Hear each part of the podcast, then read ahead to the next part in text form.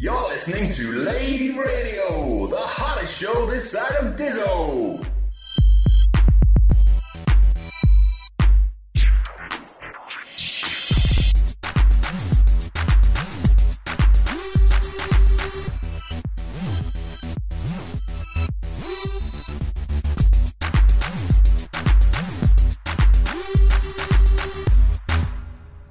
Greetings and welcome to this, the double digit edition of Lave Radio, the show that covers the universe of Elite and the development of the computer game Elite 4, Elite Dangerous.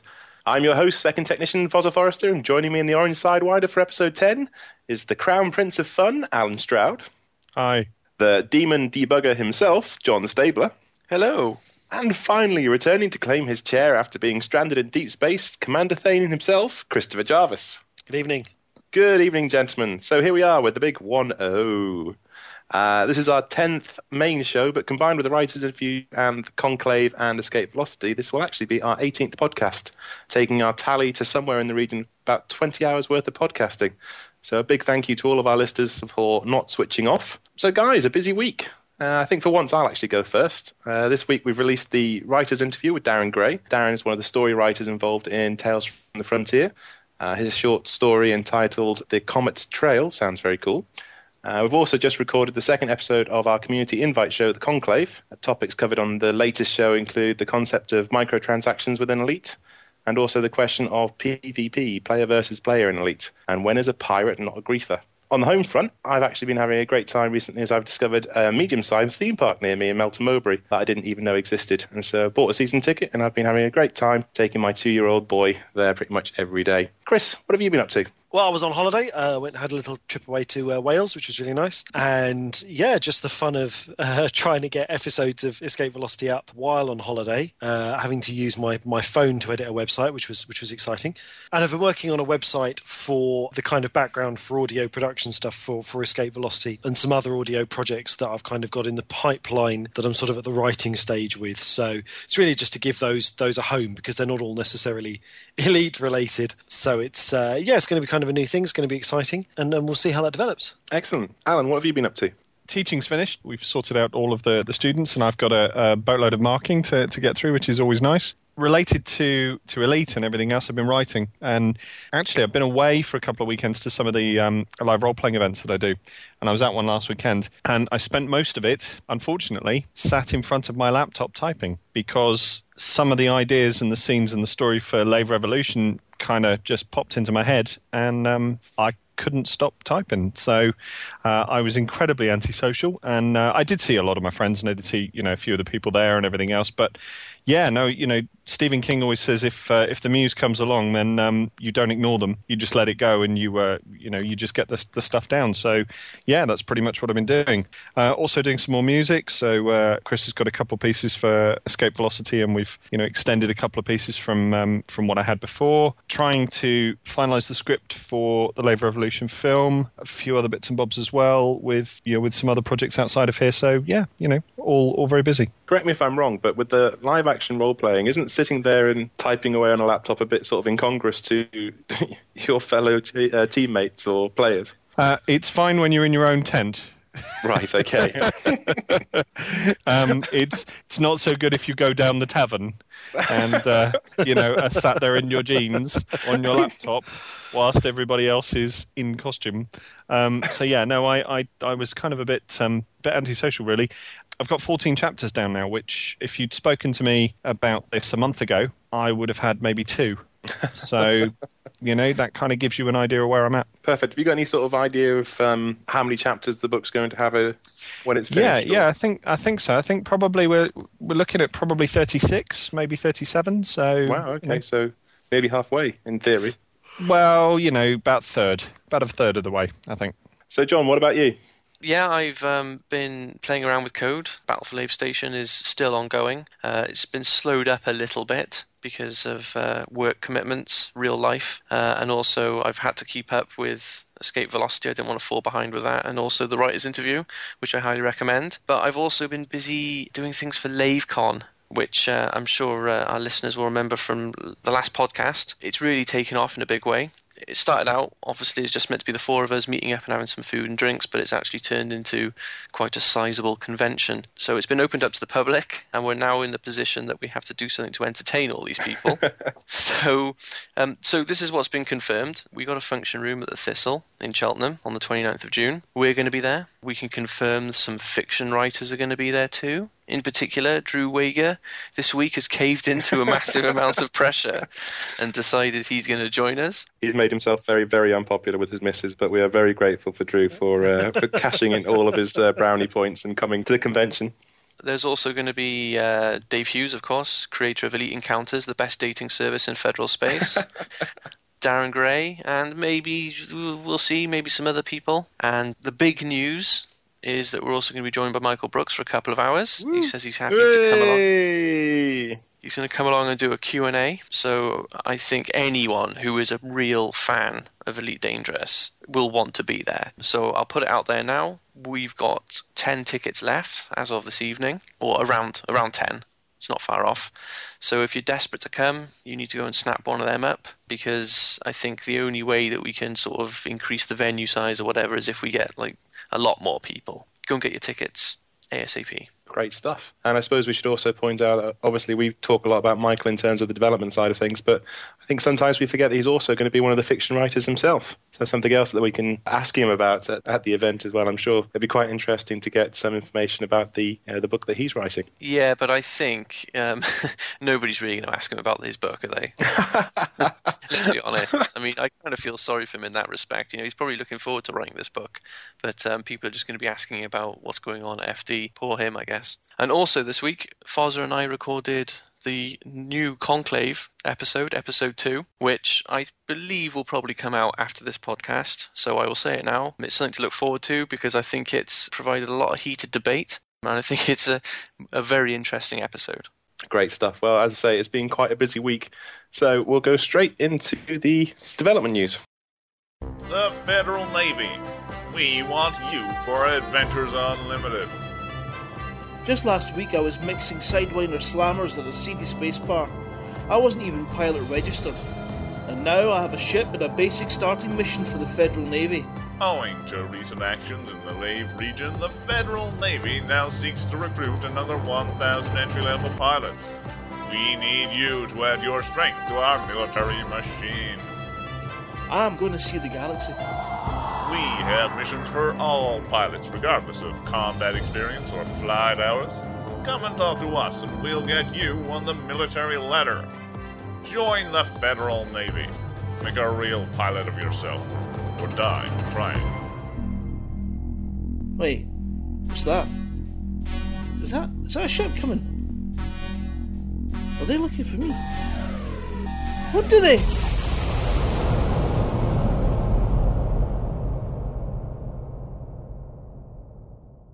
And this week, to start us off, we have the, the final feature request update from Ashley Barley. And we should probably say at this juncture, thank you very much to Ashley for stepping in last week. I think he did an absolutely great job considering that he was only expecting to come for an interview and ended up filling one of the uh, one of the host chairs. So uh, thanks again, Ashley, for doing that. Feature request update number 14 is crime and punishment and some of the things, some of the topics that have been discussed in here.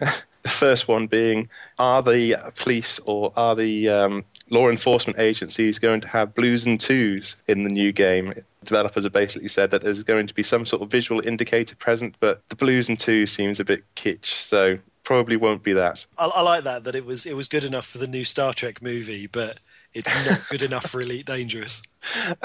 well, yeah, but obviously Elite Dangerous is far more realistic than the new Star Trek movie. You know, the, the, the plan for Elite Dangerous has always been that sort of gritty, real life feel about it. So yeah, that's why we have the mag boots. And also, Chris, you've got to be careful that um, you know not everyone's seen the new Star Trek movie. Don't give away spoilers like that. I don't think hovering police ships really counts as a spoiler. uh, I could the, spoil uh... it massively with one word, but I won't. no, don't. Just for yeah, there there will be some people that haven't watched it. I know exactly what you're going to say. So let's move off and go into the the other aspect of this, which were people were saying, will they have uh, jamming technologies? And the answer was basically that yes, they can confirm that drive jamming technology is going to be available in Elite Dangerous. So yes, this could potentially be available to the police. So if you do get yourself into trouble, uh, the the police could potentially stop you from hyperspacing yourself out of it, is quite an interesting idea. Yeah, absolutely. It's also very interesting for the fiction writers, to be honest, because having just spent best part of a week going through several space combat scenes and having people escape or, or you know, or sort of get away through through hyperspace, knowing that that's completely confirmed that that kind of technology is going to be available, it you know, it obviously it means that you have to plan for it. So to make the scene realistic. Uh, the next question was about what sorts of punishments are going to be given out to players. There was a, a theme about you know, what do you do with griefing players, and one inquiry put to developers was uh, whether or not they were going to have the ability to demote players to traveling only within a specific system. Now that idea was poo-pooed by the developers, but I'm a little bit disappointed because there's nowhere in this crime and punishment update where it actually confirms that there will be an orange ASBO Sidewinder, which is uh, the thing that I'm really looking forward to most in Elite Dangerous just to to come in on that one, I think, to be honest, and I think John probably agrees with me on this, um, we're, we're kind of seeing an awful lot of people very, very worried about player versus player fighting in this game. And I, I get that, um, you know, that they would be worried based on other games, but the, the whole sort of tiering system with the um, the idea of avoiding people and what have you, and and you know, and people who aren't popular ending up because they've got bounties on them ending up in the frontier. That that actually it's quite a natural system to to encourage and to make sure that people don't um, don't have that risk unless they, they go and look for that risk. So I, I you know I'm kind of a bit perplexed as to why people are quite so worried about it. Yeah, you should have definitely been on the conclave last night, Allen. I dropped I dropped your name in there. in, in, what way did you drop my name? Um, in a good way. Um, ages ago, you were talking about you know the old RPG stuff and yeah. players enforcing it themselves rather than putting loads of rules in. So I, I reiterated that. I think you'd be surprised actually. There's there's kind of um, there's a blog post that I wrote a while ago uh, off the back of the game Infamous, um, which was a game where you it was one of these things where you could kind of choose to be like a good guy or a bad guy. But the thing that was interesting about it was that you got different PlayStation trophies for plot events depending on if you chose to be evil or chose to be good.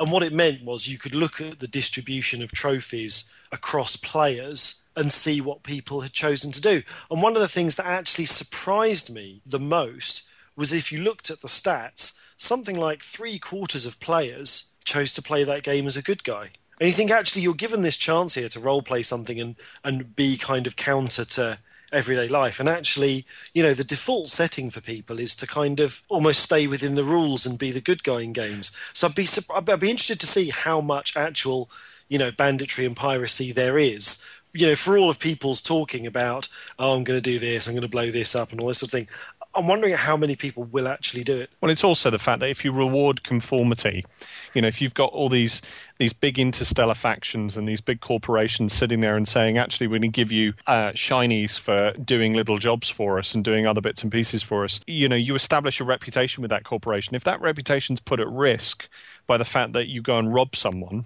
then you're less likely to do it. So actually, people, you know, the, the materialistic gain becomes a reinforcer as well. So, you know, I mm. kind of, I, I really am not understanding. I think that there is, I think there is an inherent culture of of griefing problems in other games, but I think that the design of this, uh, the design of the campaign, has been structured quite carefully to essentially to you know, to write the griefers into the game so that they actually have a role, which is the very dangerous frontier, which, you know, because it's so large, it means, again, they're going to be quite sort of dispersed or they're going to be concentrated in one or two systems, which is easy to avoid. So, you know, it seems very, very simple to me. One of the concessions that I guess they've made, though, to kind of designing griefing out of the game, I think is in that decision not to allow players, certainly at this stage, to destroy space stations because I think that is potentially the, the problem that you would have with griefers that you know you'd get people that just kind of made it their whole game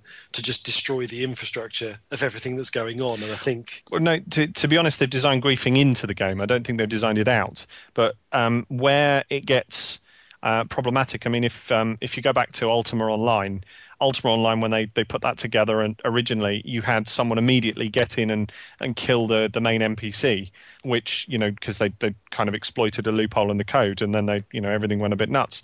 So I think they have deliberately designed it so that people can play those kind of characters, but there is a very clear indication of exactly what will happen to those kind of characters because the, the system is structured that they will end up in the borders and they will end up out there where you know where the, the sort of the feared gunslingers would end up in the wild west which i actually i, I think is brilliant so let's not worry about it let's drive on Okay, driving on to reputations then. So this was just a question relating to how the authorities and various factions react to your actions in the game. Um, some people want to know if it would be a dynamic reputation system that followed you wherever you went. What the developers have basically said is that you know, factions, uh, reputations will basically be faction based. So you know, if you do something wrong in the Imperial world, that's pretty much not going to make any difference to the Federation, etc., etc. Which I think we already knew from uh, from earlier discussions, didn't we? yeah pretty much Okay, so that'll do it for the feature requests. Be interesting to see actually what Ashley's bringing out next because he said that is the last feature request update on the show last week. He did say that he was going to replace that with a different feature, so we'll look out for that in the future. And move on to the DDF proposal. This is actually another one that we spoke about last week. This is the multiple ships proposal, which has been revised. And John, do you want to just take us through what's been Yeah, the, just the small changes as they've basically confirmed that players will be able to have an unlimited number of ships. Whereas before they were saying, is that a good thing? Is that a bad thing? Should we put some kind of artificial cap on it or not? They've said you can have as many as you want. The other thing that they've confirmed, which we mentioned last week, I don't know if it's because they listened to us or someone else on the DDF said it, um, but that if you look after your ship and you T-cut it every day, um, you'll get a better trade-in value when it comes to um, upgrading your ship. And the other big, and the big one for me was that there's going to be multiple garages for you to store your ships in. So originally they were talking about one location where you could store them. Well, now you can have multiple, um, and I guess that means that you can build in some kind of strategy where obviously you're going to leave your exploration ship in one of the outer outer systems. Um, and then you know you'll have your separate trades ship, maybe working in the inner systems and things like that. So yeah, it's, it adds this extra level of um, complexity and strategy to it. So I'm assuming that you'd probably then also have a ship for going between ships Maybe something you know, like a blockade runner or something that's fast and maybe stealthy, just to get you between your get uh, your different garages. Well, exactly, yeah. I think it makes sense to not have a cap on the number of ships you can own because at the end of the day, gameplay wise, you can only fly one of them at a time. So I don't think it's really. I, I was thinking about it off the back of the the last podcast, listening to it about whether or not I thought it would be a good thing to say, well, you know, you can have you can have like three ships at a time. But I think on the basis that it, it is a game where you are just flying one ship, you know, hands on.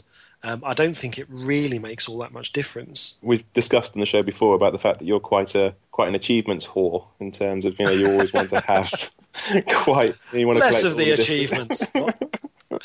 so you want to collect all the various different achievements you can from a game. And yeah, I know certainly on um, in Eve Online, there's people out there that have to have at least one of every ship that's available in the universe. Uh, there will be people that play Elite Dangerous and want to do the same sort of thing. Now, obviously, the, the caveat to that is the fact that if you own these ships, you will have to pay rent in the garage for them as well.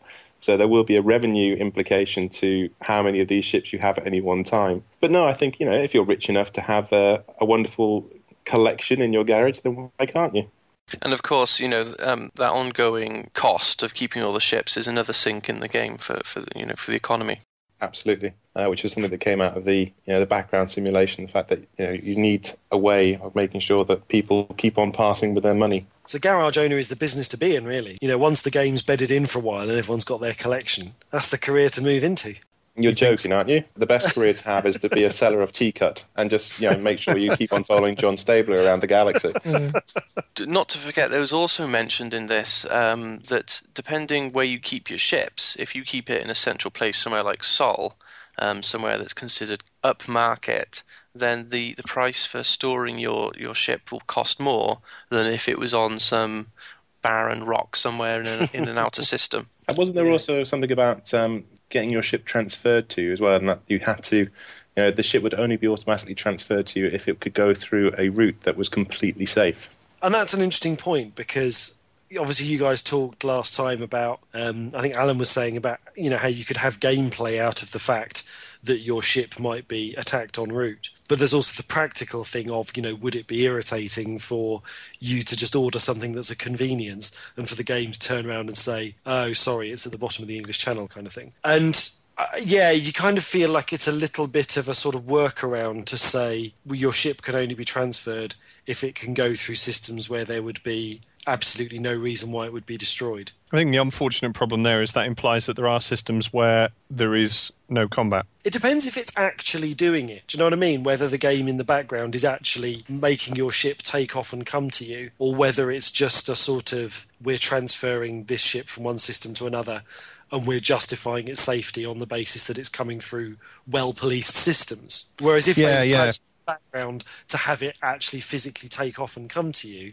then they can't necessarily control whether it's going to be attacked. But but that's that's exactly my point. Really, is that unfortunately this this closes a loophole, or at least implies there is to be a close of a uh, of a loophole, which actually gets rid of gameplay. Because you know my point was that you know much as it is a bit annoying if you know I order my my ship to to come to me at a particular um, at a particular space station, and you know it gets halfway there and then it's attacked. Much as it's annoying if I lose it, at the same time I have to muster up and go rescue it. So, um, But it, come, it does come back to that thing, though, about whether you're playing the game that you want to play or whether you're playing the game that emerges around you. And I think this is where, you know, obviously, you know, you've said about there people being concerned about the player versus player thing, but I think that is ultimately what the split is. It's not necessarily about player versus player, it's more about the fact that gameplay is about rewarding player action and player choice.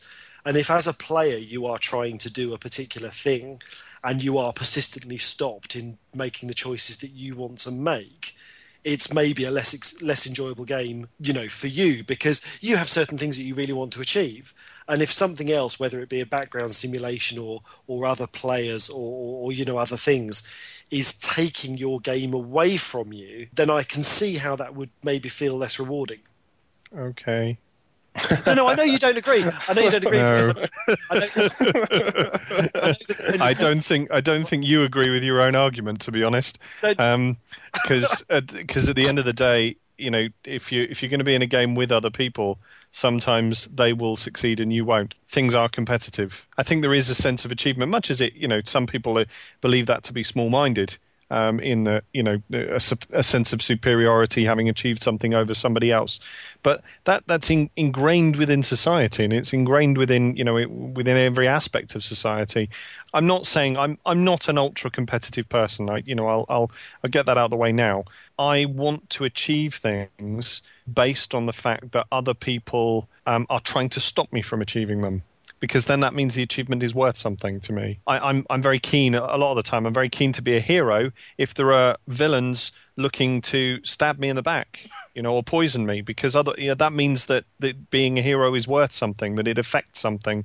I don't agree with with a plastic hero, which is effectively you know achieving your story on your own ends with no danger. I think that's that's that's rubbish, and and I'm afraid that I don't see any enemy that is designed within a computer game that is not you know, not a person. I don't see that as a real threat. No, no, absolutely. But the the example I'd give you though is if you wanted to take on this the kind of explorer and kind of frontiersman kind of role within Elite, we've already talked about the fact that the policing system in game is effectively going to push pirates and criminals out from the core to the frontier.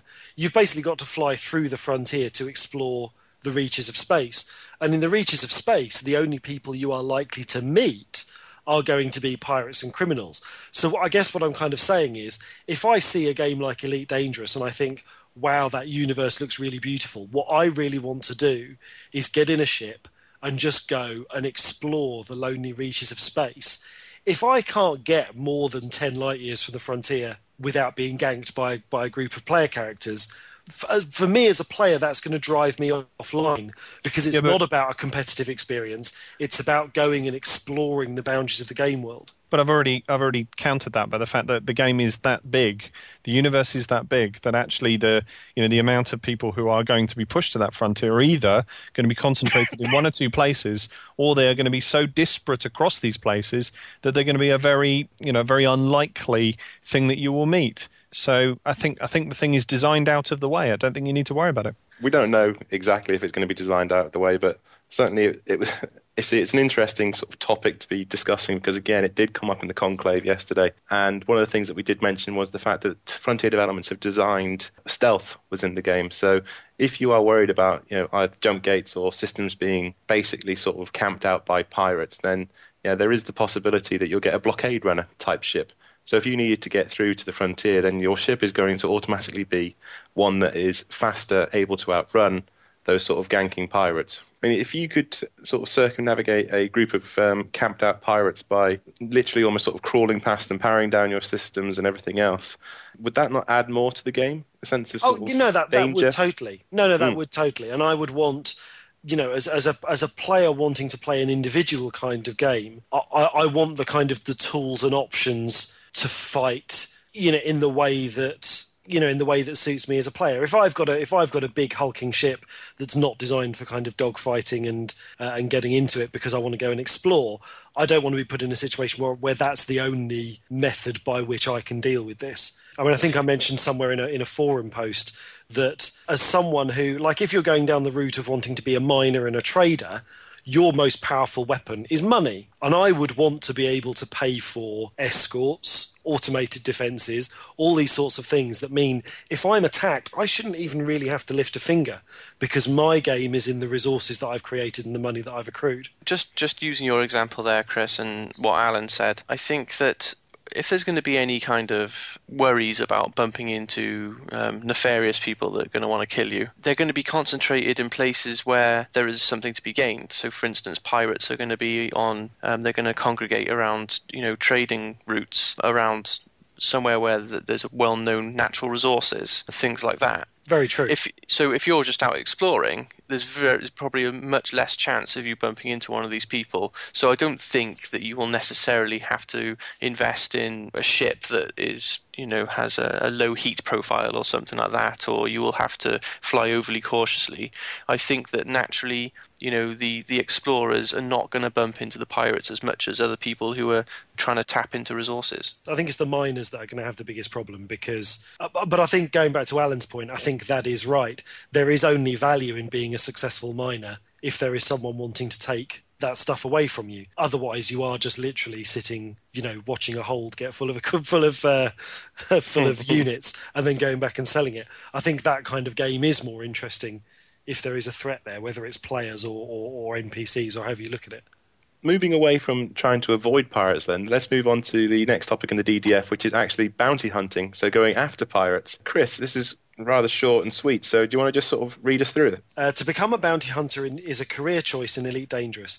It is also a way to make money that any ship can participate in. Bounties can be collected by any player that kills a ship with a bounty on their head. To become a truly skilled and effective bounty hunter, a player will need to have the right ship and the right equipment for the job. Uh, so, key characteristics of a bounty hunter they hunt and destroy ships to collect their bounty reward, travel large distances to track down targets, and prefer ships with a large hyperspace range to help them do so. When they attack a target, they want to destroy them convincingly. They prefer taking better weaponry over heavy armor that might slow them down and limit their ability to chase targets. They like the ability to identify and investigate their targets without getting noticed. They rely on ships that have good heat management and stealth ability. They require good scanners and similar equipment, not only to locate and discover targets, but also to size them up to find weaknesses. They prefer the biggest and best weaponry, going for effectiveness and heat efficiency wherever possible, even if it means paying through the nose. Bounty hunter ships and equipment are top of the line and expensive to match, but the rewards can be large. However, we do intend to make sure that their overall profit gain is balanced against other player roles. Being a skilled bounty hunter uh, involves getting kills without response from the law, ambushing targets when they are not in factional sanctuary, getting kills without taking damage, making the best use of their weapons and stealth to finish a target before they can properly retaliate, killing targets with large bounties. There will be a fairly wide range of targets for a player to choose from based on their ability and their ship. Top end targets can be found flying in some of the best ships in the game, but will take a truly skilled bounty hunter to take them down. Planning kills in advance to take advantage of weak spots in a target, using stealth to scan and weigh up a target before attacking to give them the advantage. Bounty collection. Player discovers a bounty, and this can happen two ways scanning another ship with the appropriate equipment to reveal that they have a bounty, or finding a bounty listed on the bulletin board, giving them a rough location. They will have to scan again to confirm that they have the right ship. Once they have confirmed the ship they are targeting has a bounty, they are free to engage. once they've killed their target, they receive a bounty chip for that kill. They can then return to a station and cash it in for the reward. Cool. Cheers for that, Chris. Just from listening to that, I think I've got a complete misunderstanding about bounty hunting in general here. I always thought that bounty hunters were literally just something that was yeah, mainly PvP. And I'm assuming from this that you're going to be able to sort of sign up for um, for NPC, non-player controlled bounty hunting missions as well. Yeah, no, it was always considered that it was going to be completely structured uh, along those lines. In that you would have NPCs, you would have players. You know, the the idea really, and I think this is a good plan, is that you know players effectively aren't they're not treated within the game itself. They're not treated, or I'm hoping at least, not treated differently to NPCs. They may be treated, you know, they'll be categorized in terms of their threat rating and everything else. But it, it's nice to see the two things treated, you know, through similar mechanics, if you see what I mean. Because by doing that, that that kind of makes the game world more uh, more immersive because it means that the NPCs are, you know, given the same kind of status as players. I think that's really good. Obviously, a player is going to be a much more difficult target than an NPC. Um, I would have thought, but um, you know, I mean, that's that's by the by. And it's interesting that they've added the kind of the procedural side to it, that you have to kind of check that there is a bounty, then scan the ship, and then make sure before you go in to kill them that the bounty is still active. And it's kind of making it more analogous to, you know, the role that, that real life bounty hunters have to do. That there is this relationship between people who work as bounty hunters and, you know, law enforcement uh, in the States. Um, Are we thinking of Commander Dog? Come on, totally, totally, Dog the Bounty Hunter. Actually, you know what? I was having, I was having horrible images of Midnight Run going through my head. Um, but you know, I mean, there is, you know, it, it is, a, it is a kind of analogous thing, and and it definitely does sound like you say more from this document that there are there are perhaps you know s- missions in mind involving NPCs. The, the one that came into my head was the, the idea of you could have quite an interesting plot mission whereby, because they're saying about how the, the targets have some of the best ships in the game, um, you could almost have like a plot mission whereby the chairman of you know one of the big corporations has just gone rogue and been declared like a bounty's been declared on him and everyone's kind of racing to take down this kind of escaping CEO in this massive ship that's just brimming with weaponry you know, there's plenty of uh, of different scenarios that could come out of this. The nice thing, of course, again, and you know, this relates back to uh, to the point about you know player versus player action, is that again you're you're seeing ways in which the game is designed to procedurally deal with different types of player behavior as well as NPC behavior, um, which I think is great it could easily um, um, on one bulletin board on in one part of the galaxy it can have an ad for um, a bounty um, like a hit an assassination on, on say some dignitary or something who's leaving a planet at a certain time. But then on the other side of the galaxy perhaps there's going to be um, the opposite mission. There's going to be a protect the target mission Absolutely. Yeah, no, totally with you there, John. I think I think that's you know that's exactly the kind of design we want to see, isn't it? Really. So I was going to say, in terms of um, unique design, Chris, the, the, mission that you've just mentioned there is actually uh, one of the missions that crops up quite a lot within Eve Online.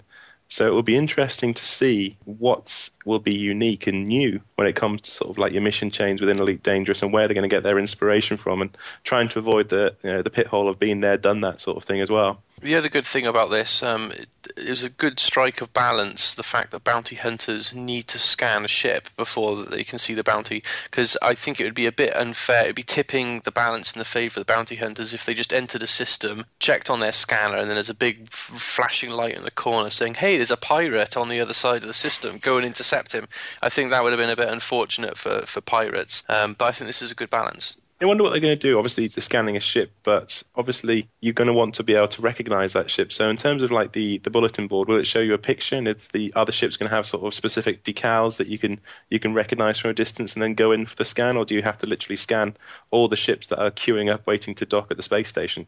Well, I'm assuming that ships will have like a registration number and a name or something that you'll be able to pick up. That I mean, that information you will be able to see perhaps from a distance. Yeah, and in fact, that's the way it worked in Frontier, isn't it? You've also got, you know, the possibility. I mean, Wing Commander had the whole thing with um, with idents, didn't it? So you connect it up with, you know, you, you put your, your missile targeter on something, and then after about two or three seconds, the information on that particular target came up. So yeah.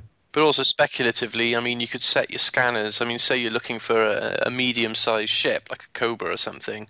You know, you could set your scanner to say, right, show me ships in the system that meet this kind of specification or something. Yeah, no, true. This was a car- This was a, a career that I wasn't actually all that interested in because I assumed incorrectly by the looks of it that it was something that was come later down the line once you've accrued a certain amount of money and you could sort of build up a decent ship to go bounty hunting with. But from what this proposal said, obviously it's going to have tiered missions, so any ship can be a bounty hunting ship. It just depends on what level your target is that you're going after. I think that they're going to try and have it so that all of the roles you can you can just go into from day one, and it's quite interesting to see. I'm um, just briefly going back to the ship information um, that you can actually get ships through mission rewards. So that in itself is going to change the dynamics of the game a lot because obviously in Frontier you could only get a better ship by earning money mm. uh, which usually involve trading in the initial stages. It's interesting now that you potentially, for instance, if you want to become a bounty hunter, you can complete some simple mission, missions, and then very quickly it'll put you into a more suitable ship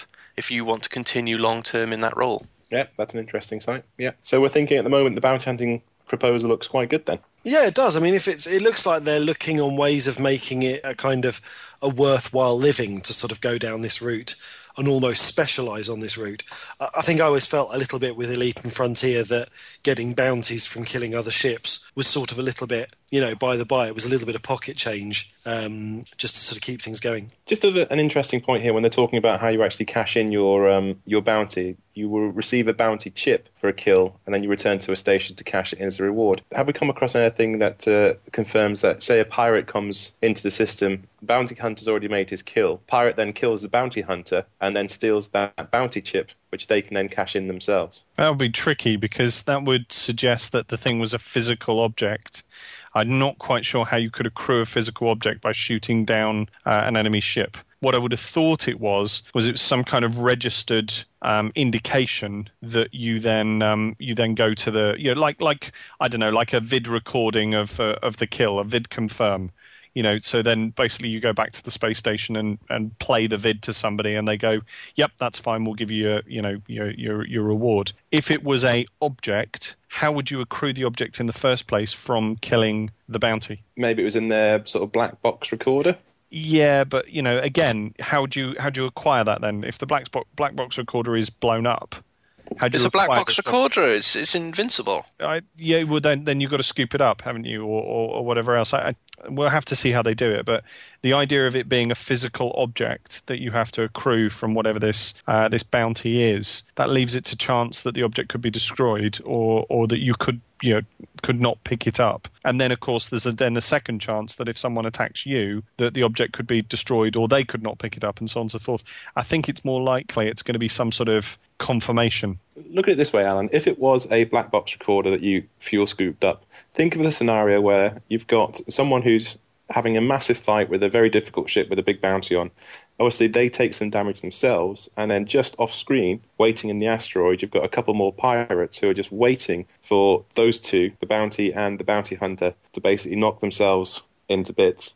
And then as soon as that bounty hunter has actually done his kill, then they literally just emerge and go after the bounty hunter to take that spoils. I think that's a great little story. Yeah, no, I, I am with you. Um, it's tricky. I'm trying. What I'm essentially what I'm trying to do is reconcile this with the proposals in relation to how the boxes work. Difficult one here because actually I know a lot more about EFP than um, than I'm probably able to divulge on the podcast. Well, I'd say don't so, get yourself into trouble about it, but yeah, maybe we can park it and come back to it when we know a little bit more. Then it, it, it is tricky because the EFP box is the idea is that the information updates continuously. So how this chit works, how this get this token and take it back to the space station works, I don't understand. When you're talking about the EFP box, you're talking about the Elite Federation of Pilots box, yeah? Yeah, that's which is the the black box. You know, yeah. so uh, I'm sure it will all become clear in the next uh, revised bounty hunter proposal. But okay, we'll move on from the DDF then and go into last week's newsletter. Okay, in newsletter number six, we have the redesign of a classic ship, the Eagle Mark III. We have the bringing back of some uh, old favourites, the Adder and the Asp, and a little bit more information on the freighter number three that we've been following through.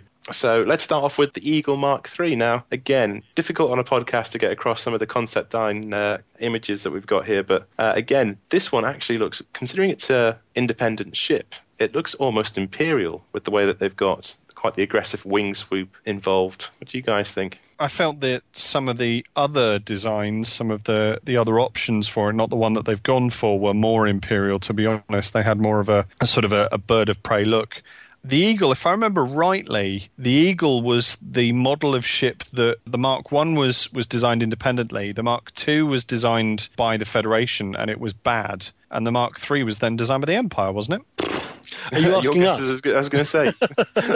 I actually thought it was an Empire ship. As Yeah, well. no, I'm pretty sure the Eagle Mark III is an Empire ship. It's not a, it's not an independent.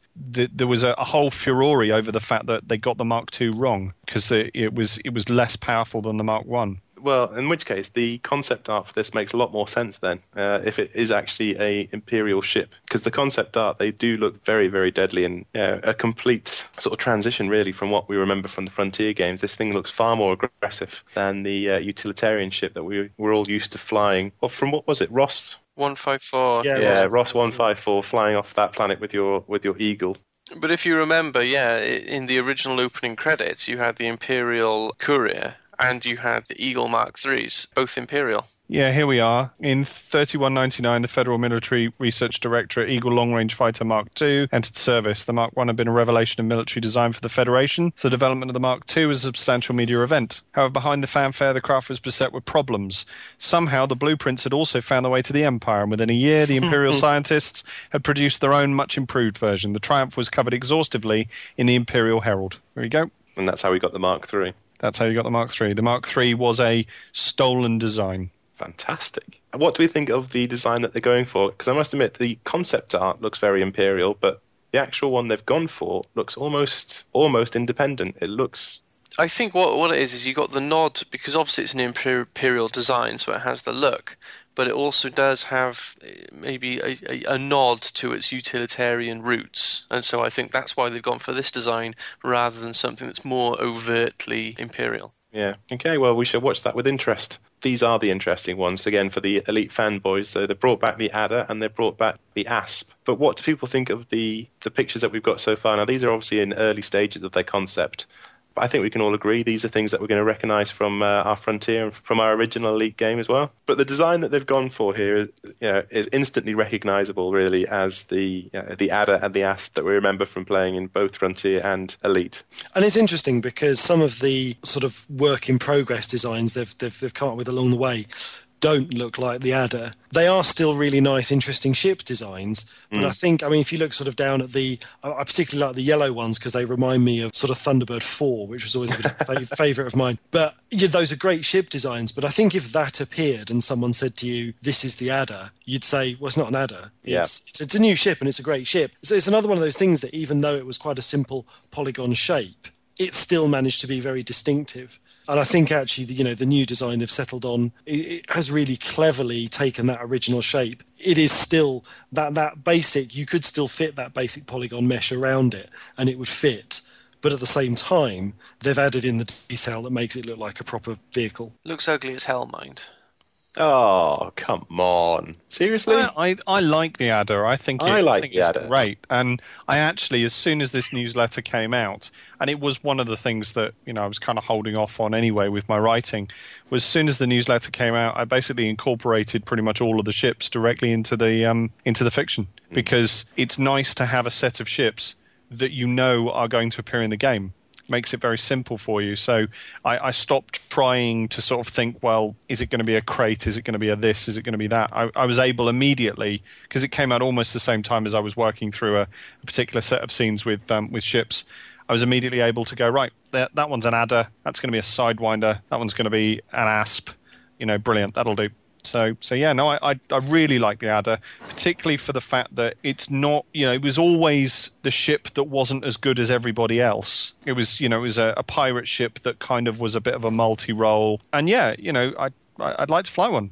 So what about the Asp then? Because this was a ship that I really liked from uh, from Frontier. It was yeah. Yeah. one of my favourite ships. My Well, absolute- after Allen's comments in a previous podcast, I was looking at these designs specifically with a view to seeing had they had they reproduced that underpants aesthetic.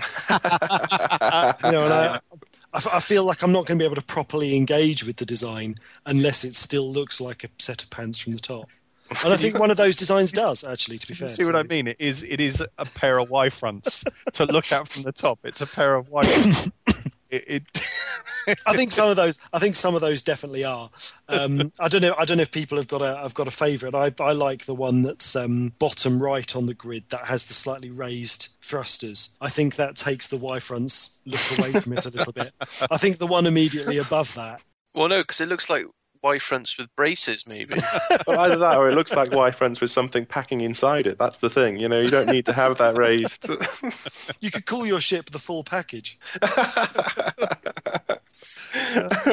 right, before this degenerates anymore, let's just go straight on to freight, uh, freighter number three then, which they've uh, they've slightly changed the model on, uh, and I have to say I think it's a much bigger improvement.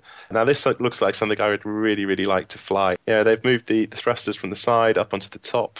So everything's much more sort of vertical up and down on it, as opposed to sort of being a big fat sort of cow of a ship. Um, and I think it looks really, really cool. yeah, it's a lot less like the Battlestar Galactica uh, Raptor now. It, it, it looks like its own ship, which I think is is a good thing. Yeah, there's something faintly sort of, um, I almost want to say Ridley Scott about it. There's something about the design of it and the way that the cockpit is kind of stuck down sort of at the very bottom of the ship with all the cargo over the top is very utilitarian in the same way that you know, if you look at something like the Nostromo from Aliens, you know, it's not, the cockpit isn't the top mirroring a jet fighter or a car. It's just, it's at the bottom because that's where the flight controls happen to be.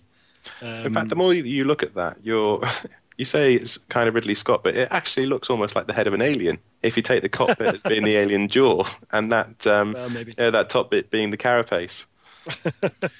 I mean, I looked at this and I find it's it's like um, the only description is it must be utilitarian because you got the thrusters. You know, you got something that looks kind of boxy on the bottom set, and then on the top set you got the kind of like a hexagon or an octagon, and that kind of the way that it's just been mished and mashed. It's it's it's like everything is just it's it's that way because it needs to be, or because it's the cheapest way to put it together. yes, the lowest bidder. Yeah, yeah. Whereas the Imperials would never let that out of the hangar. No, no, no. That would be, yeah, that would just be blown up before it was allowed to be uh, have an imperial badge put on it. Okay, that's just about going to do it for the newsletter. This week's travel comes in from Darren Gray and it's entitled "Death to Slavers."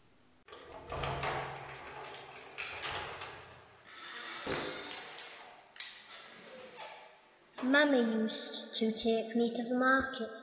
People there were nice, but some gave me mean looks. Deaf to slavers, they whispered. Once a scary man came with us. Don't worry, said Mamma, we paid good money for him. Daddy's a patron, now we need protection. But when the bang started, he just fell down, and people pulled Mamma away. Deaf to slavers, they shouted. They say Mamma's gone now. I hope she comes back. I try being good, but if I don't work hard, they'll hit me. Deaf to slavers, they still say. I don't even know who slavers is. And that was a special travel reading by one of our younger listeners, Ruben Green. Thanks very much for that, Ruben. Well, that's going to do us for the development news. After this, we'll come back and do the community corner. In system travel? Sometimes it takes so long. I have tools for all kinds of circumstances on my ship. But the one thing I don't have a tool for is uneven tan lines. I just want to look like a million credits. But when you're living for days on a ship with processed and filtered air, it really dries out your skin. I use Better Hope Goldening Tan Cream. It just boosts your confidence. I don't believe that beauty is only skin deep, but Now, I really do look like a million credits. Even my friends mistook me for a genuine gold skin. Jameson and Jameson. Upgrades and services for your body. Okay, so Community Corner this week. We're going to start Community Corner with quite a special feature. This one's come in from a fiction writer, Drew Wagar, who uh, has followed up from the conversation that we've been having on the show in terms of uh, what the youth of today are going to actually make of Elite Dangerous. So he sat down his two children, aged 9 and 14, and asked them the question. So, welcome to an extra little piece of community radio. I thought I'd add a little bit extra here by bringing the younger generation into the fold of Elite Dangerous. I've brought my own two kids into the room. They are 9 and 12. I'm going to start with the youngest. Do you want to just introduce yourself to us? My name is Josh and I like maths. What is your favourite computer game and why? Well, I've got quite a few. Minecraft and I like Elite even though I don't play it that much, but I really like it. Okay, I'll switch to the older one. Mark? I'm 12 years old, almost 13 though. You have to remember the 13. Uh, You do have to remember the 13. How often do I get reminded by that? Almost every day. but- Almost every day. Yeah. what is your favourite computer game and why? Mine would probably be Black Ops 2. Black Ops 2. Are you oh, allowed yeah. to play Black Ops 2, by the way? Yes, I am. Yeah. Isn't, it, Because- isn't, isn't it an 18 game? Yeah, I was just about to explain. Okay. Because we've turned all the blood and swearing and graphic violence and historical footage off. It's paintball, but people die. Paintball, but people die. There's no blood. Fair enough, fair no enough. bad language. Okay, It's all beat out. Well, never mind, because that's not what we're here to talk about. No. What we're here to talk about is, of course, Elite. Now, go back to Josh for a moment.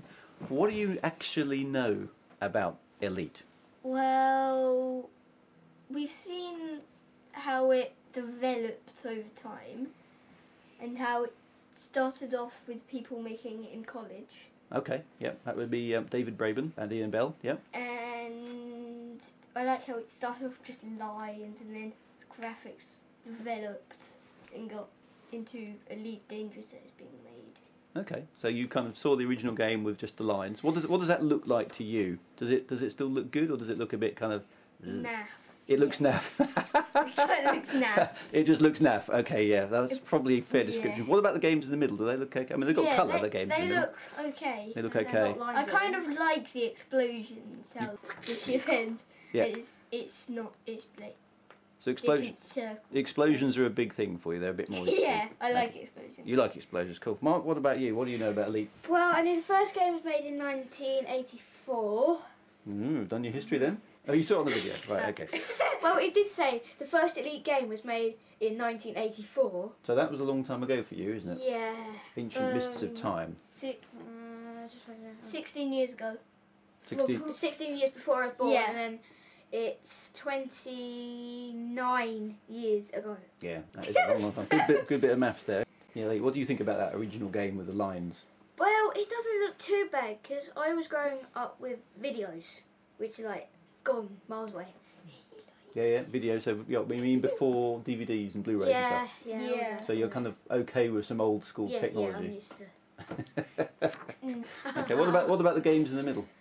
Well, I have front uh, a frontier. I don't know which one, but the Yeah. first encounters. Yeah, I, I like that one because I like the way you have to ask for uh, takeoff clearance. Okay, yeah. So the bit, yeah, Yeah. the computer, you know, you're playing the game and you have to kind of interact with the. Yeah, the yeah, thing. yeah, yeah. you like that sort of stuff. Yeah. Okay, that's interesting. That's interesting.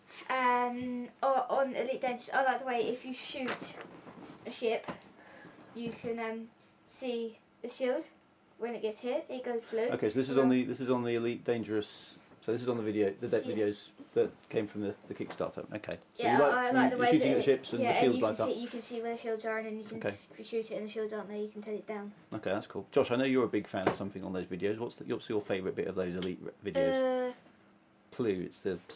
Battles. The battles. Well, you do like the battles, but it's the missiles you like, isn't it? Yeah, yeah. I I've always wanted homing missiles in games. Homing missiles and games is good. Yeah. Excellent. so like the Excellent. Hellstorm missile, Black Ops Two. Yeah, kind of.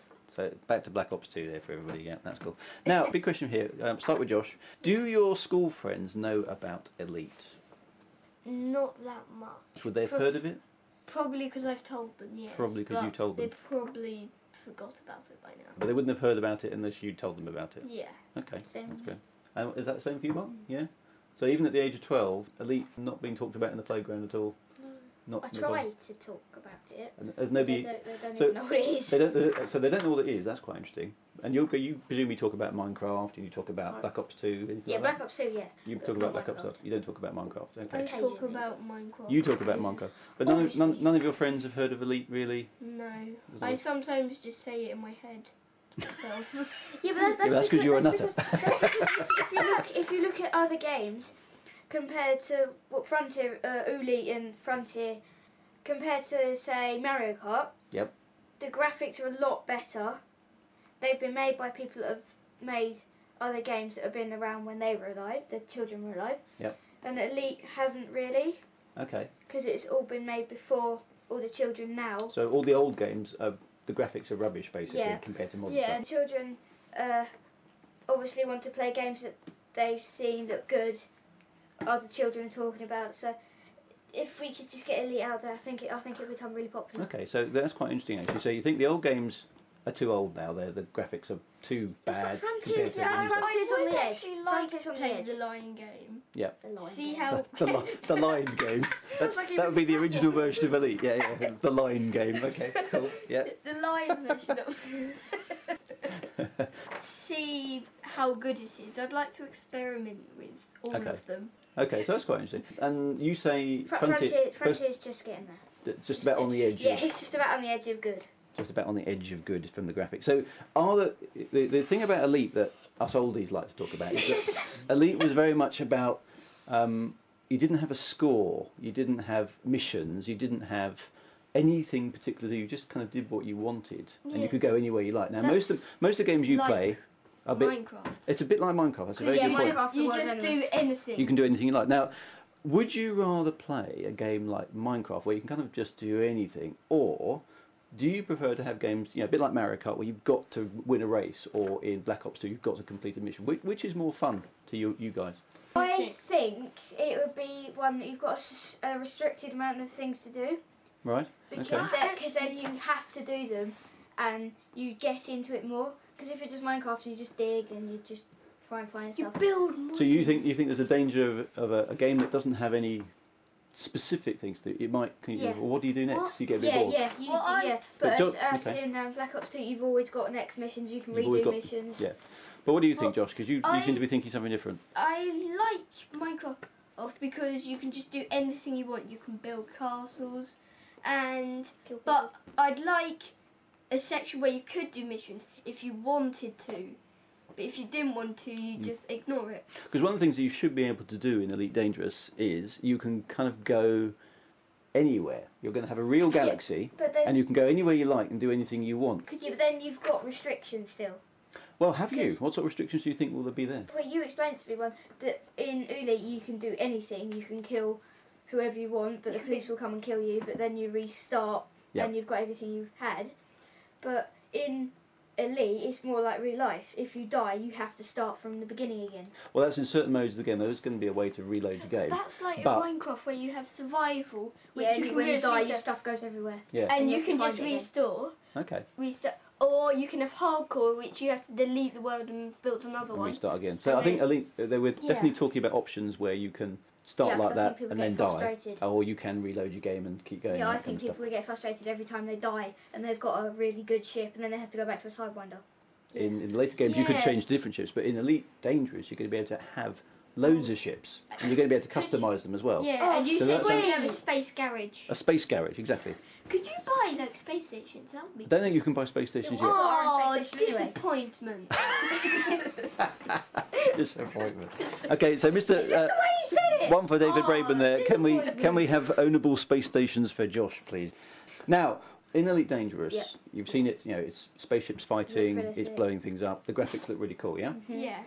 What are the kind of things that you would really like to see? What would make it kind of so cool that you'd have to go and tell your mates, "This is an awesome game. This and this bit of it is just awesome." What would what would that be?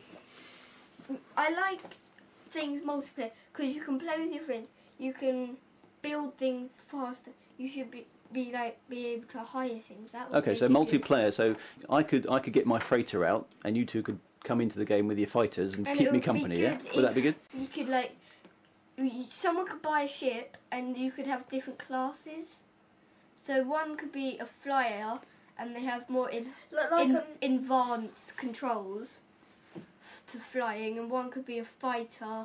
Oh, what you mean? So one person could fly the ship and the other guys could sit in the guns. Yeah. Oh, okay. So That's then they idea. just fly, Yeah, that would and be the fun. others just shoot. Yep, that's a good so then you don't then you don't have to worry about um lots of other keys. Yeah, lots of other keys. You've got people doing it for you. Does that worry you that you know flying the spaceship might be a bit complicated? Yes. Okay, so that's a Because bit I tricky. can't. I still. I have. I've Yeah, had 'cause you have Elite to for over turn, press two turn, years. Yep. Oh, I still don't get the way you press up, the ship goes down. When you press down, the ship goes up. Oh, okay, so the flying thing Yeah. is a bit weird because you guys are used to playing games on consoles and controllers, aren't you? Yeah. You play a few games on computers, don't I you? I play quite a lot.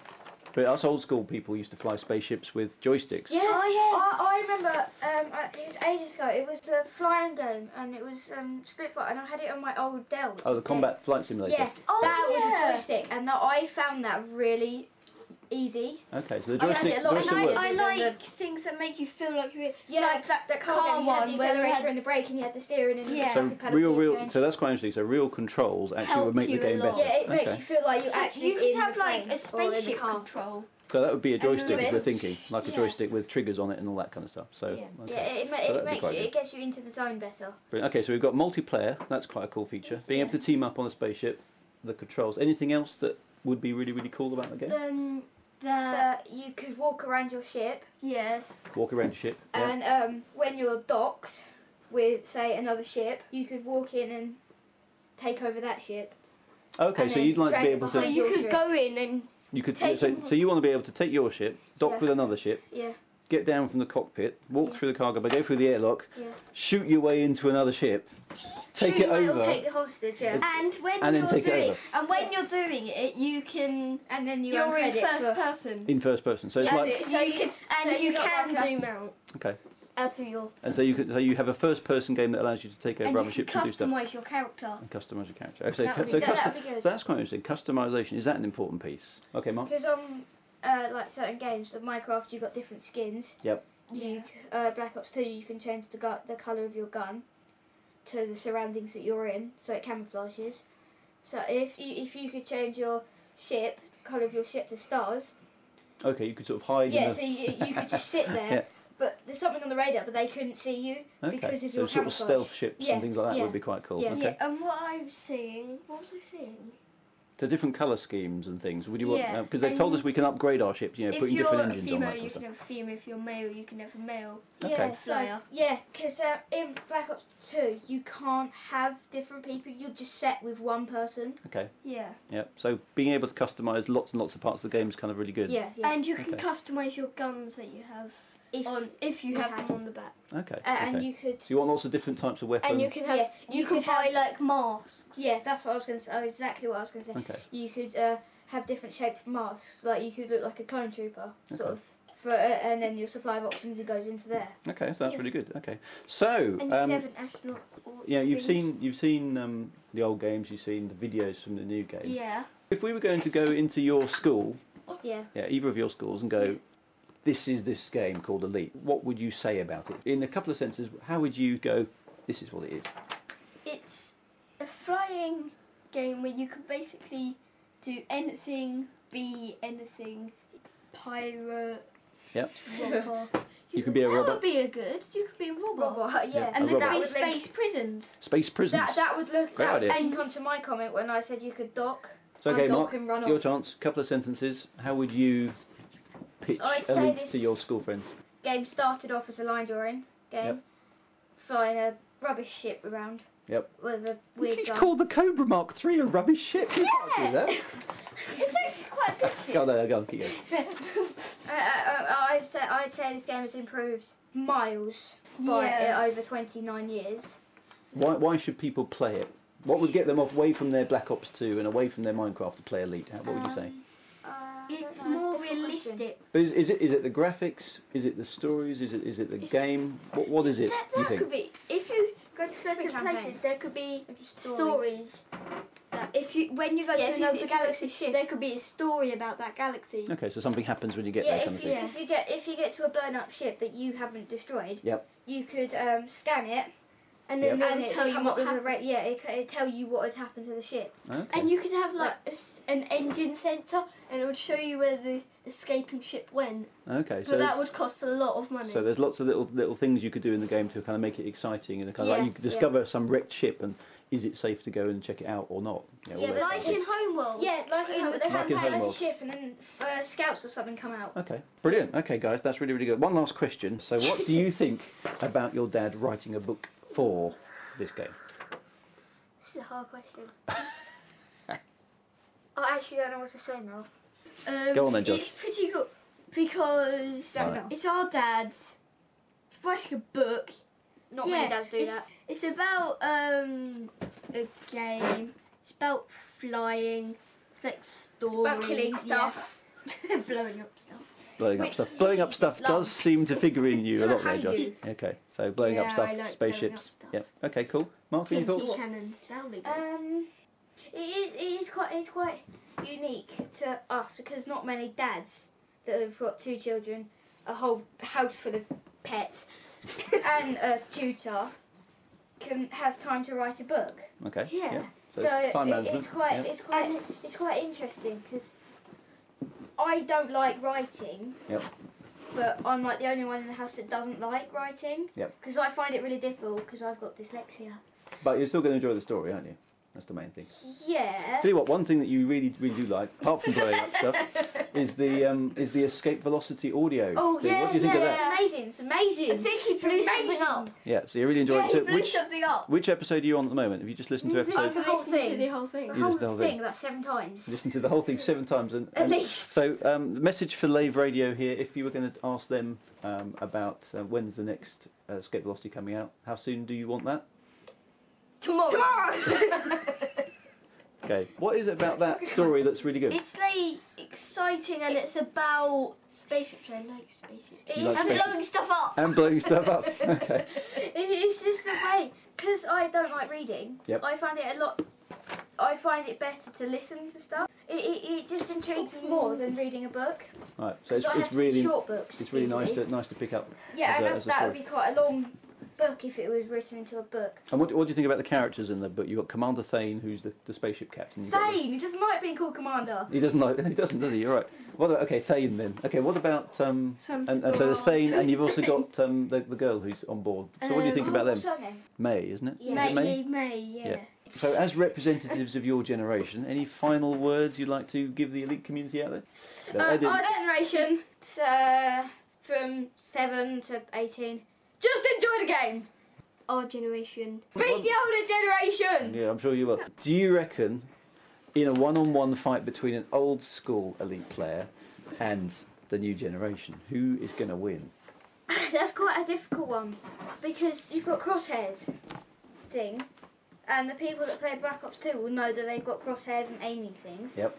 And if you're usually good at aiming, you're I'm pro- very probably good at You're moving going to be, targets. You're going to be quite good. So do you reckon? You, move- but you, moving but targets. But I we've- think you might have a slight advantage. Yeah, you've You lived longer. You've played games for longer. You've played games for longer, so we got we got old school skills, but, But- you've got reaction times. Yeah, Yeah. we've got reaction times, Okay, so which might be important if you're in a uh, Oh, yeah. fight to the death. okay, guys, thank you very much. It's been a pleasure having Thank you, on the show. Yeah, it's gonna be epic. It's going to be epic. Any last Yeah. words? No, I don't um, think so. You're all good. Apart from we're gonna blow stuff up. We are going to blow I stuff up. I knew he was going to say that. Okay, so that that is the theme for today. As long as as long as in Elite Dangerous there is stuff to blow up, uh, the younger generation is going to be happy. Well, Thanks all, I am. Peace out. we're coming out. See you later, guys. And we're back. Okay, so the other part of uh, the community corner this week is we've had some questions from the forum. And to start us off, we've got a couple of questions around the Escape Velocity show that Chris Jarvis produces. First one being Chris, have you ever approached any local radio or national radio shows to see if they'd be interested in picking up Escape Velocity for broadcast? I haven't. I think there's a there's, there's a few issues around it. The main one being that, that to be honest, um, I think a radio station wouldn't be interested in it until it's kind of you know until it's kind of the, the amount of being produced is kind of proven, or at least the story comes to a, a sort of conclusion. Um, So I think it's the sort of thing that if, if it were to be looked at, I'd be looking at it maybe after episode six, which isn't an end to Escape Velocity, but it's certainly a point where the story kind of pauses and takes a bit of a breath, with still a very big cliffhanger. But but those six episodes are sort of something that a radio station could take and broadcast. Um, and, and be very happy that they weren't going to start broadcasting something that would just suddenly end uh, and not not carry on in a sort of satisfying way. I think the main consideration really is around the fact that you know Escape Velocity is fan fiction at the end of the day, and it's something that if I were to do it, I'd want to do it very much. You know, having kind of spoken to Frontier about what they were happy with, it's it's, it's not it's not no, it's, it's not something that I've done necessarily so far. Okay, and second question for Escape Velocity: Have you ever thought of doing a binaural episode? Yeah, this is a question about kind of producing 3D sound. The, the short answer is no. I mean, in, in the simplest possible way, and I don't know how people listen to Escape Velocity, it is kind of mixed in stereo, and there are a number of things I do, you know, thinking about actor placement and where things are taking place. Um, and trying to kind of pan it across the speakers, so you do get a bit of a sense. But but true 3D binaural recording involves a lot of quite specialist equipment, and it's not something that I personally have ever listened to anything where I've been terribly impressed by the effect. Um, it's certainly something that you have to listen to with headphones on. It, it you know it doesn't work over your speakers, and it, it's not a way that I listen to audio drama, and it's not a way that you know I necessarily know many people that do. Um, and I think it is one of those things where it'd be a really fun experiment, uh, but it would be a lot of work for not an awful lot of uh, an awful lot of return. Okay, thanks for that, Chris. Some other questions that are directed mainly at the Lave Radio crew. This one coming in from Darren Gray. Uh, how do you think it will be getting to elite in the new game and having no goals left?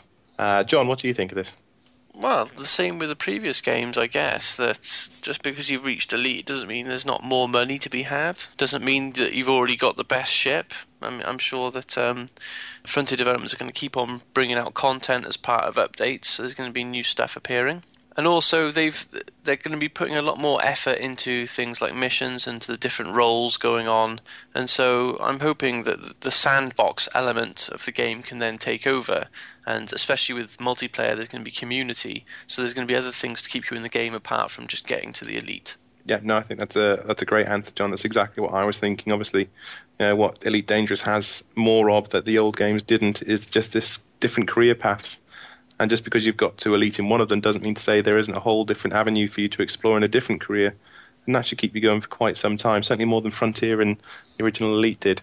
Well, talking about time, another question that we've got is how long do you think getting to Elite should take? And what's the right balance between uh, player frustration at a hard to achieve goal and keeping game longevity and making the Elite status truly something special? Allen? Three or four years. Wow. Really? That's specific, or do you know something we don't?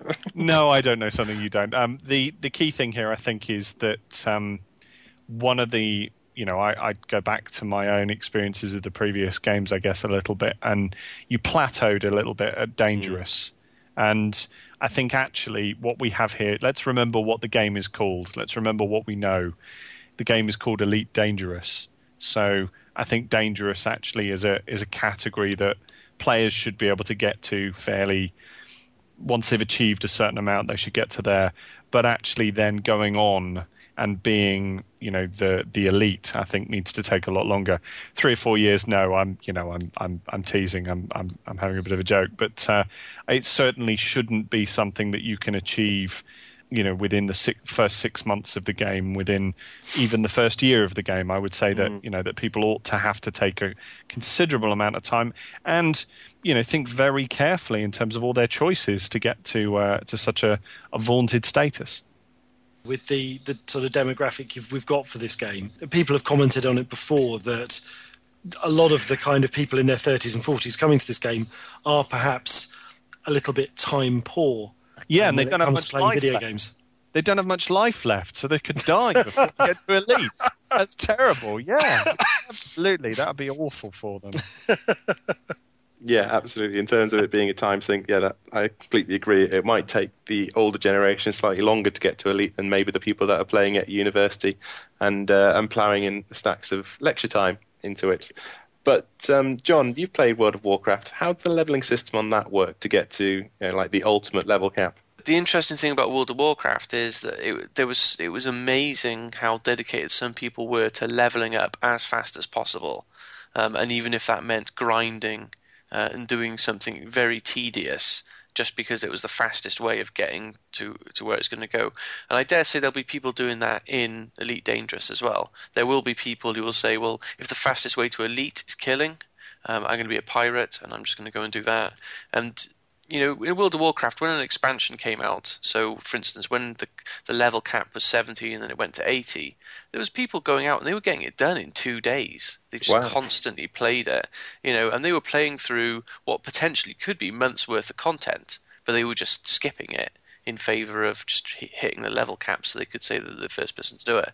I guess I guess though, if you if you sort of set up that the absolute top category required a very specific set of achievements.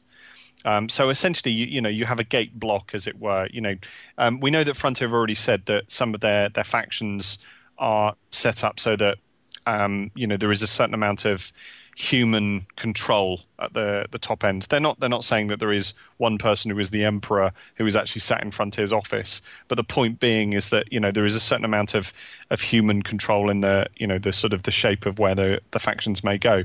I I, I can't see why they couldn't have a, a similar situation or something like it with the elite ranking. You know, just looking at it and going, okay, well, if someone gets there, um, they've got to achieve this, right? But we've already been told uh, previously that it's no longer just strictly a ranking; it's now membership of a club, um, and they've actually put in a lot of you know requirements to achieve it. So it's not. I, I think that's their way of making sure that you're not going to get people rushing it just by repeating repetitive tasks, but you need to prove in some way that you are deserving of it. Well, that's kind of the same thing, isn't it? So I, I think we're in agreement there. Um, Foz, did you say something about um, lecturers and students? no, of course I didn't. um, wa- was there some sort of implication that you know I might be spending all my time on a computer game? No, I think it was more the fact that your students might spend all of their time. on a computer. Oh, okay game. then. Okay, that's fine. Okay, I'll, I'll let that one go. That's okay. Uh, or I can only speak from personal experience of spending far too much time on computer games and not enough time doing my dissertation. That's all. Although that is Okay. going back some ten years. Okay, that's fine. I, I it, it sounded a little bit like you'd you'd you'd put a barb in and then immediately gone to John, um, which I was sitting there going, "Whoa," you know. No, uh, no, no, no, Allen. If I was to put a barb in, mate, I'd, I'd, I'd hang around and wiggle it for a while before. Uh... no, I thought I thought it was very clever. I just uh, you know I thought, um, oh oh, uh, uh, has he just stuck the knife in and then then then run away? that was really good. Um, so yeah, no, that's fine. Allen, you were talking about there how um, you know the upper echelons are actually sort of going to have some human control element about them. The next question we've got is about how high you can actually fly within the game itself. You know, what's the the ceiling for any given career pathway? You know, is it going to be possible to become the Imperial Emperor, for example? Uh, something that somebody said once in a, another game I once played uh, that was designed as a sandbox idea. They, they said, um, with an absence of injected content, would the players have the ability to have the biggest possible game levers? I.e., you know, if you worked hard enough, if you, you know, got collected all the uh, the coins, you know, did this, did that, uh, got all the players on your side, got them all to vote for you, blah blah blah blah blah. Could you then yank the biggest possible game lever? I.e., you know, would they give you ultimate control over the world? Um, could you destroy the world, etc., etc. And at the time, the, the the guy who wrote the the thing said, "Yeah, yeah, yeah, we want to give you as big a game lever as possible," and they never did. You know, they essentially the the way the game was structured was that the players they had an illusion of um, uh, uh, of incredible power, but really they they actually didn't. You know, it was it was actually a um, very sort of rigidly structured, particularly at the top end. Um, in this, I think you know, I mean, they they've already sort of set up that the the main factions are, are fairly Cold War, you know, uh, entrenched, but David Braben has said in you know in several of the the development videos that um, he wants locations to be dynamic in terms of enough players doing something to affect that that location so that it will change. I think the potential there is is massive. I mean, it, it is always a uh, an ongoing and evolving process in that it's an ongoing and evolving process for players in that they're attempting to achieve things, but it's also an ongoing and evolving process for the developer who's sat at the other end, is make, trying to make a decision as to whether they're prepared to allow people to shape the thing that they're, is their product as much as they, they would want to, or are they prepared to, you know, not, not prepared to do that, or are they you know only going to allow them to have a limited sort of interaction with it? I don't know. Is you know the short answer. Um, I hope that players will be given a lot of latitude, but only with the proviso that the world is then not destroyed by uh, by players. Because I, I, you know, I kind of don't want to see you know having put so much into Elite Dangerous and getting Elite Dangerous up and running. I, I, I wouldn't want to see Elite Dangerous then get destroyed by some player with a nuclear bomb. okay, John, what about you? I mean, well, could you see what could you see as being the the, the upper echelons or the, the top career path of, uh, say, a trader? Yeah, I mean, it's it's all got to be relevant um, and, qu- and probably quite similar to previous games. This idea that you're going to actually reach some level of influence that affects the game on a global scale it's it doesn't fit with the current you know the current concept. For instance, we've we've already discussed you know will people be able to have space stations or even build settlements on planets and be the boss? And um, we all kind of agree that it doesn't fit with the game. And I don't think being the emperor of would be would fit with the game either. I think that players need to feel that they can achieve stuff in so much that they can get more wealth, they can get recognition, but at the same time, I don't think that players can, you know, influence the universe in such a massive way, such as that, because it's a multiplayer game. No, I agree. And you know, if you think about it, if you try and climb up, say, a corporate ladder or any sort of you know, career pathway, once you get to the top, it's far more about sort of management than it is about doing. So if you got to be the, the head of a corporation, I mean, what's the, the game for you then? Is it literally just going to be farming out missions to other pilots, or you know, I can't really see how that blends in with the uh, the elite franchise. However, if you were an individual, you know, who had a lot of friends who were playing the game, and you were able to mobilize those friends to all uh, trade with a particular planet, in one particular way. So all flood that planet with one particular commodity and uh, purchase from that planet another particular commodity. Um, would you not want to see something happen to the you know to the planet itself? See it affected? Yeah, I, I think that still fits within you know the current understanding and, and what they want to do. That you can have an effect. Using the example of being emperor, I, I, think that's a bit too much because you're wielding a lot of power. And then, as Foz just said, you know, is it going to become, you know, it potentially becomes a management game rather than a um, an individuals taking actions themselves game. Okay, well, that's going to do it for the listener questions this week. So, thank you very much to Darren Gray, to Psycho Cow, and also to Bingo Brewster for those questions. Uh, all that remains for us to do is give a shout out to those people that have dropped us reviews on iTunes. This week that's Commander DK, and a uh, special thank you to Julian F, who actually spent quite a lot of time writing a review on uh, iTunes, and we're very grateful for that. Escape Velocity this week? No new reviews on iTunes, uh, but I did have in the week when I was away, and you recorded the podcast without me there. But I did have a great PM from Stigron on the forums who just took the time to write to me and just tell me how much he was enjoying Escape Velocity. Really appreciate that. Really nice personal touch. And, and I guess from my point of view, a big thank you to Drew, you know, for talking uh, in the audio with his kids about Escape Velocity. It's really inspiring for me to hear kind of people sharing audio drama with their kids because I guess I listened to a lot of audio drama when I was small and growing up, and it's probably why I love it so much now. And it's obviously particularly great that you know one of his kids struggles with reading, um, so really engaged with the audio drama, you know, as a kind of storytelling that he might not otherwise feel that he can access, and that's obviously you know that's absolutely brilliant, uh, and that kind of spurs me on to do more more stuff, and uh, hopefully the kids will enjoy it. And one more shout out. Last week we asked who had registered the moniker of Commander Commander on the Elite Dangerous database. We got a reply really nicely from Martin W. Great to find out that he's a listener, and hopefully, Martin, now that we've made you a little bit famous, when the game comes around, people will start looking for you. Uh, if you want to contact us, you can contact us at info at laveradio.com. Uh, on Twitter, we are at Lave Radio. On Facebook, just search Lave Radio. And if you want to record a message, you can just email it into the email address for the show. Attention, attention. Second Technician Forrester, please report to the Particle Physics Laboratory. The vending machine is broken. The vending machine is broken. Uh, this, this.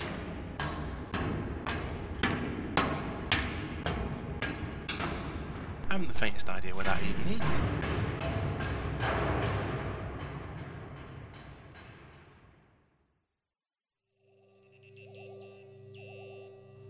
Computer, start recording.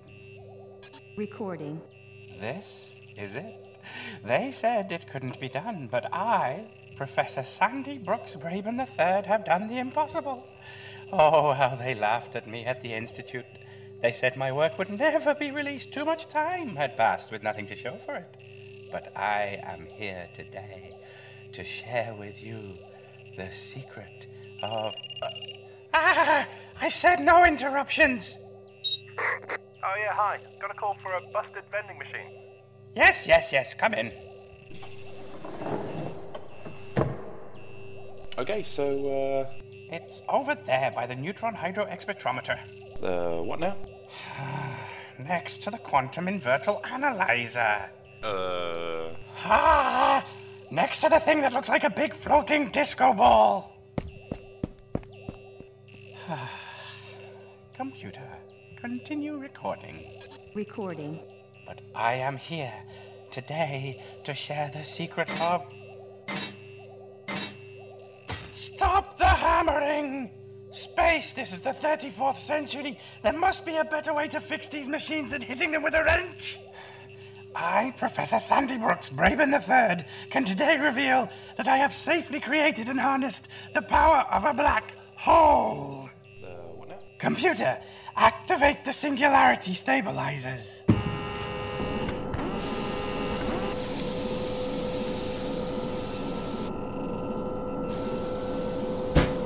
Initiate primary power up sequence.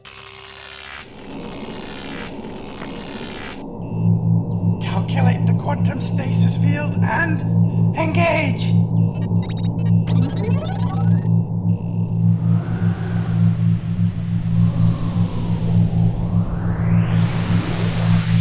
Stasis field active. And holding. Congratulations, Professor. You see, I told them, I told them I would show them all. Professor, external sonic vibrations causing destabilization of the stasis field. Vibrations? Ridiculous. What vibration? You, you with Stasis the field wrench! collapsing. Stop hammering on that Singularity event imminent. Sealing off laboratory. Attempting to power down. Ah!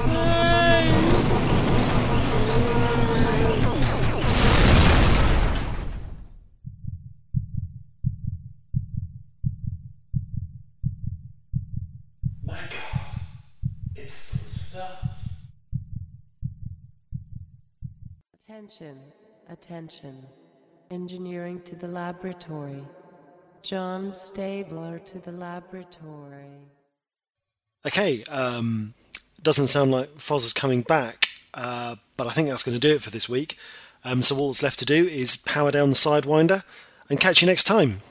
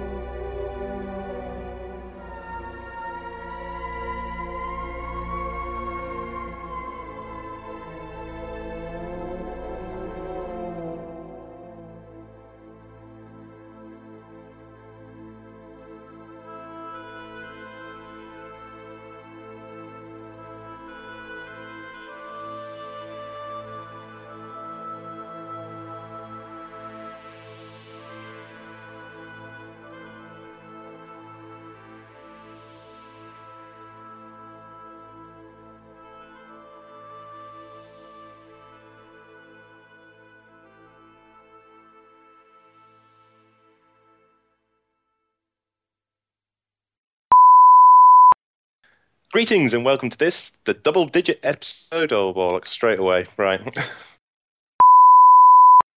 Greetings and welcome to this, the double digit ed. The demon debugger himself. Sorry.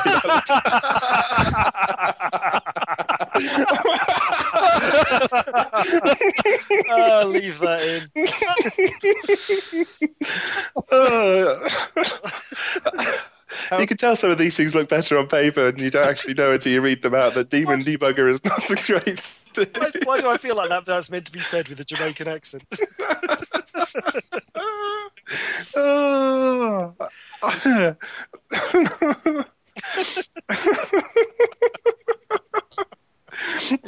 it's destroyed it. It's totally destroyed it.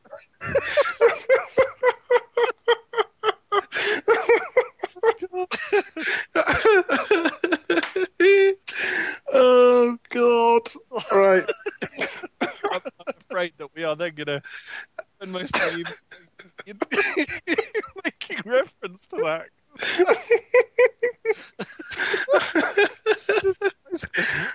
Uh, uh, yeah, I don't, I don't think much of their um, uh, their uh, their uh, proposal this week. I think they should go away and, de- and debugger themselves.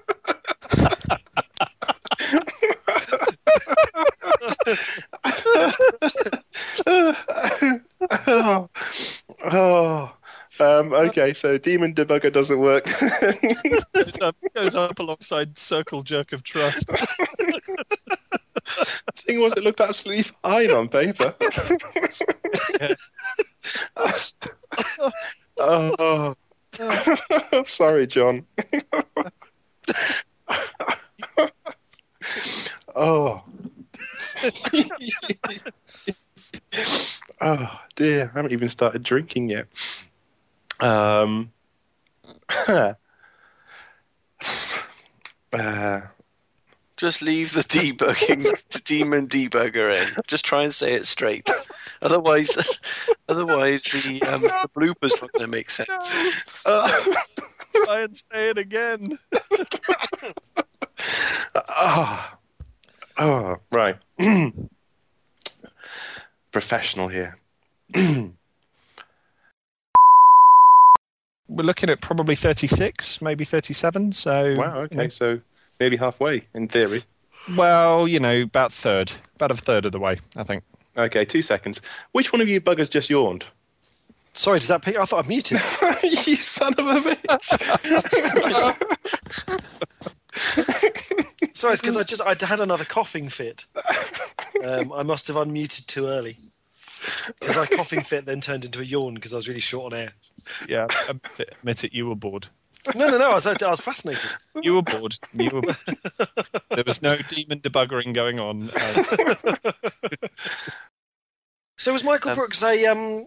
Did he is he doing his book because he's he's on staff or did he do a did he do a writer's pack? Chris, he's the official um, Frontier Developments fiction writer. That's what I thought. So- no, no, that's yeah. right. But I'm saying, but in terms of him, but that that's different between him developing fiction for the game and writing a book in his own name because he's not doing the um, uh, official sequel to the Dark Wheel, is he? yes, he is. Oh, he is. Yeah. We'll cut all this then. Well, I think we were going to cut it from. I, I think we were going. Snippety sniff. I think we were going to cut it from the moment you started talking. At that point, to be honest. That's very that's very wise. Very wise. It'll get snipped and then put at the end as a blooper. Exactly. This is going to be the, the, the longest blooper reel we have to date. Because I'm not very good with names. I was convinced it was someone else. Michael that's doing the Brookes. official book. Of all the names you should know, you should know David Braben, and then No, you should know Michael Brookes. Yeah, no, no, but, but I didn't know it in association with the official new novel.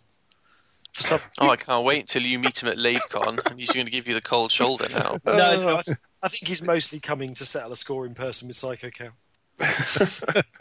I'll be fine. Oh, I can just see you walk past it. Who, who's that guy? Who's the guy with the beard? Who, who's the guy in the Chewbacca suit? It's kind of like the Russian from Rocky Four. Oh, I think we should just stop there in case Michael Well, listens on, to any of these things and decides he's not coming.